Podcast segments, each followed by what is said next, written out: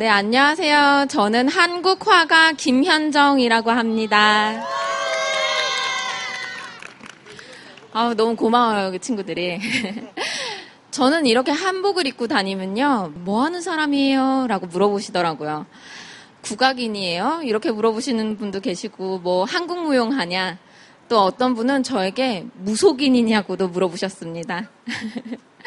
근데 저는 한복을 입은 여인을 그리는 한국 화가인데요. 제가 저 미술해요. 저는 화가예요. 라고 얘기를 하면요. 아, 나는 미술 시간이 너무 싫어서, 아, 그리고 저는 미술관도 어려워요. 이렇게 얘기해 주시더라고요. 같은 예술인 음악이라던가 무용의 비교를 해보면요. 우리가 음악을 가수처럼 잘 부르지 않아도 노래방에 가서 소리 실컷 부르다 오잖아요. 댄서처럼 춤을 잘 추지 못해도 친구들과 클럽을 가서 마음껏 추고 오죠. 근데 아 오늘은 내가 스트레스 받았는데 그림을 그려볼까? 이러신 분들 과연 몇이나 되세요? 별로 없으시죠?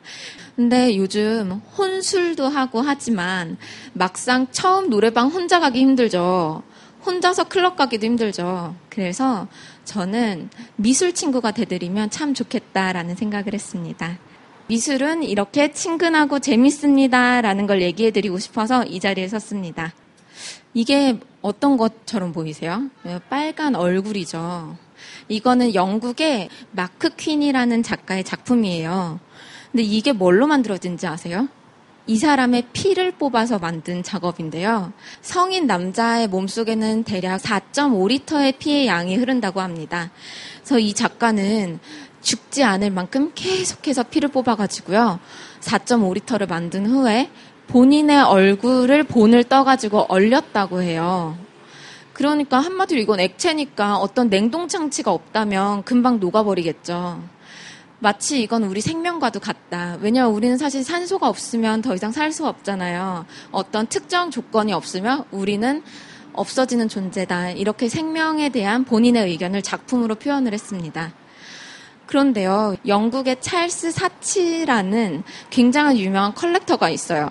그 사람이 이 사람의 작품을 삽니다. 그래서 보관을 하다가 관리를 하시는 분이 모르고 전기 코드를 뽑아버리신 거예요. 그럼 어떻게 됐죠? 이 얼굴은 다 녹아버렸죠. 그래서 굉장히 큰 이슈가 됐어요. 원래 이 작품의 가격은요, 한 2천만 원 정도의 가격이었거든요. 근데 25억이 됩니다. 제가 두 번째 또 재미있는 작업을 가지고 왔는데요. 이제 미술하는 친구들이랑 웃으면서 얘기할 때, 야, 똥도 예술이 되는데, 야, 그냥 아무거나 해. 이렇게 얘기도 할 때가 있거든요. 그럼 과연 똥이 예술이 되는 사례가 있을까요? 바로 이게 은각 캔이에요. 이거는 이제 피에로 만조니라는 작가가 만든 작품인데요. 자신의 똥을 30g씩 잽니다. 그래서 이 통조림 안에 넣고요.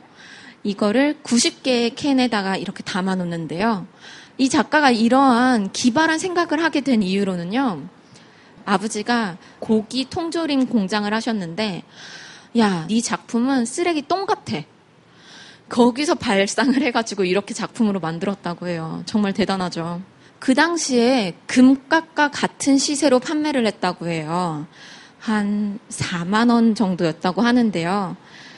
2015년에 낙찰된 금액으로는 2억까지 갑니다.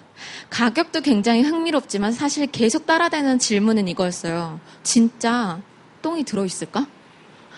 근데 이게 사실 4만 원일 때는 진짜 궁금하면 한 번쯤 열어봤겠지만 이제 2억이나 되는데 열어보는 순간 이게 가치가 소멸될 수도 있는데 사실은 이제 여기에 정말 은가가 들어있는지 아닌지는 아무도 잘 모르는 사실인데요. 저는 이렇게 피도 은가도 현대 미술이 되는 게 정말 신기했고, 아, 이러한 점 때문에 어떻게 보면 많이 난해하게 느껴지지 않을까라고 생각을 했습니다. 저는 사실 한국 화가라는 명칭을 사용하고는 있지만, 현대 미술을 하고 있습니다. 여러분, 이 그림 아시죠? 너무 유명하죠? 풍속화 중에 하나인 김홍도의 무동이라는 작업인데요. 저는 이 그림을 보고 이렇게 그림을 다시 탄생합니다. 이 작품의 제목은 떨림인데요. 제가 음악을 듣고선 생각이 났던 이미지들을 형상화한 작업입니다. 예전에 우리가 노래를 듣고 싶었다면요. 생음악을 들어야 됐었잖아요. 근데 더 이상 우리는 mp3도 듣기도 하고 그래서 이렇게 유행하는 헤드폰을 쓰고 있는 여인의 모습을 그리기도 하고요. 그 다음 작업으로는요. 우리가 예전에 뭘 먹고 싶었다면 이런 데 가서 이제 막걸리도 한 잔 탁 하고 그랬을 텐데요. 요즘 제가 봤을 때는 삼겹살에 소주 한 잔 해야 된다라고 생각을 했습니다. 그리고 우리 옛 선조들은 이렇게 목욕이 하고 싶었다면 내과에 가서 씻었겠죠? 그럼 저는 이런 그림을 보고선 제가 사우나 간 모습을 그리고는 합니다. 혹시 좀 날카롭게 보신 분들은 이 그림을 어서 보셨다라고 생각하실 수도 있어요. 지하철 스크린도어 역사에도 설치가 되었었고요. 아, 요즘은 이모티콘으로도 나왔어요. 뭐 한방 샴푸라던가 화장품과 함께 작업을 같이 하면서 이렇게 소재상에서도 대비가 일어나지만 기법상에서도 퓨전이 일어나고 있습니다. 제가 저고리 부분에는 직접 만든 한지를 붙여서 표현을 해요. 그리고 치마 부분은 늘 먹으로 표현을 하고 있어요. 근데 동양화에서 먹은요, 우주같이 넓고 깊은 걸 표현하고 싶을 때 먹색을 사용합니다. 저는 이 넓은 치마 폭속이 정말 비밀스럽다고 생각을 했어요. 지금 제 다리 모양이 어떻게 서 있는지 상상을 하게 되고 또 이쪽에는 어머니의 자궁이 있는 곳이기도 하고 정말 우주같이 무한한 공간이잖아요. 그래서 아 치마를 표현할 때는 먹색만큼 더 완벽한 것은 없겠다라고 생각을 해서 이 아랫부분에는 한국 전통 기법인 수묵 담채 기법으로 표현을 하고요. 윗부분은 꼴라주 풀로 붙인다라는 뜻인데요. 한지를 붙여서 표현을 하고 있습니다. 근데 우리가 화가하면 어떤 인상 떠오르세요? 뭔가 골방에서 혼자서 막 그림 그릴 것 같고 그렇잖아요. 근데 이제 보여드린 그림들이요. 제 우울증에서 시작을 했었던 그림이었어요. 제가 원래 우울증이 되게 심해서 밖을 나가지도 못할 정도였거든요. 진짜 저 매일같이 죽고 싶다고 생각했어요. 너무 부끄러운 이야기지만. 어떻게 하면 죽을 수 있을까? 난 정말 살고 싶지 않아. 이런 생각만 했었고, 그냥 내 속에 점점점 갇혀 지내고 있었고, 유일한 제 친구가 그림이었어요. 근데 제가 SNS에다가 그림을 한 점씩 올리기 시작했거든요. 근데 거기에 댓글을 달아주시는 거예요. 제가 외롭지 않게요. 제가 너무 지칠 때는 저 지치고 힘들어요. 이러면 응원의 메시지를 주기도 하고요. 생각이 막힐 때는 저 이렇게 이렇게 해서 막혔는데 어떡하죠? 도움을 주세요 하면 저보다 더 창의로운 생각도 하시고요. 그리고 제가 어떤 해석을 달아놓으면 그거보다 더 좋은 해석도 달아주십니다.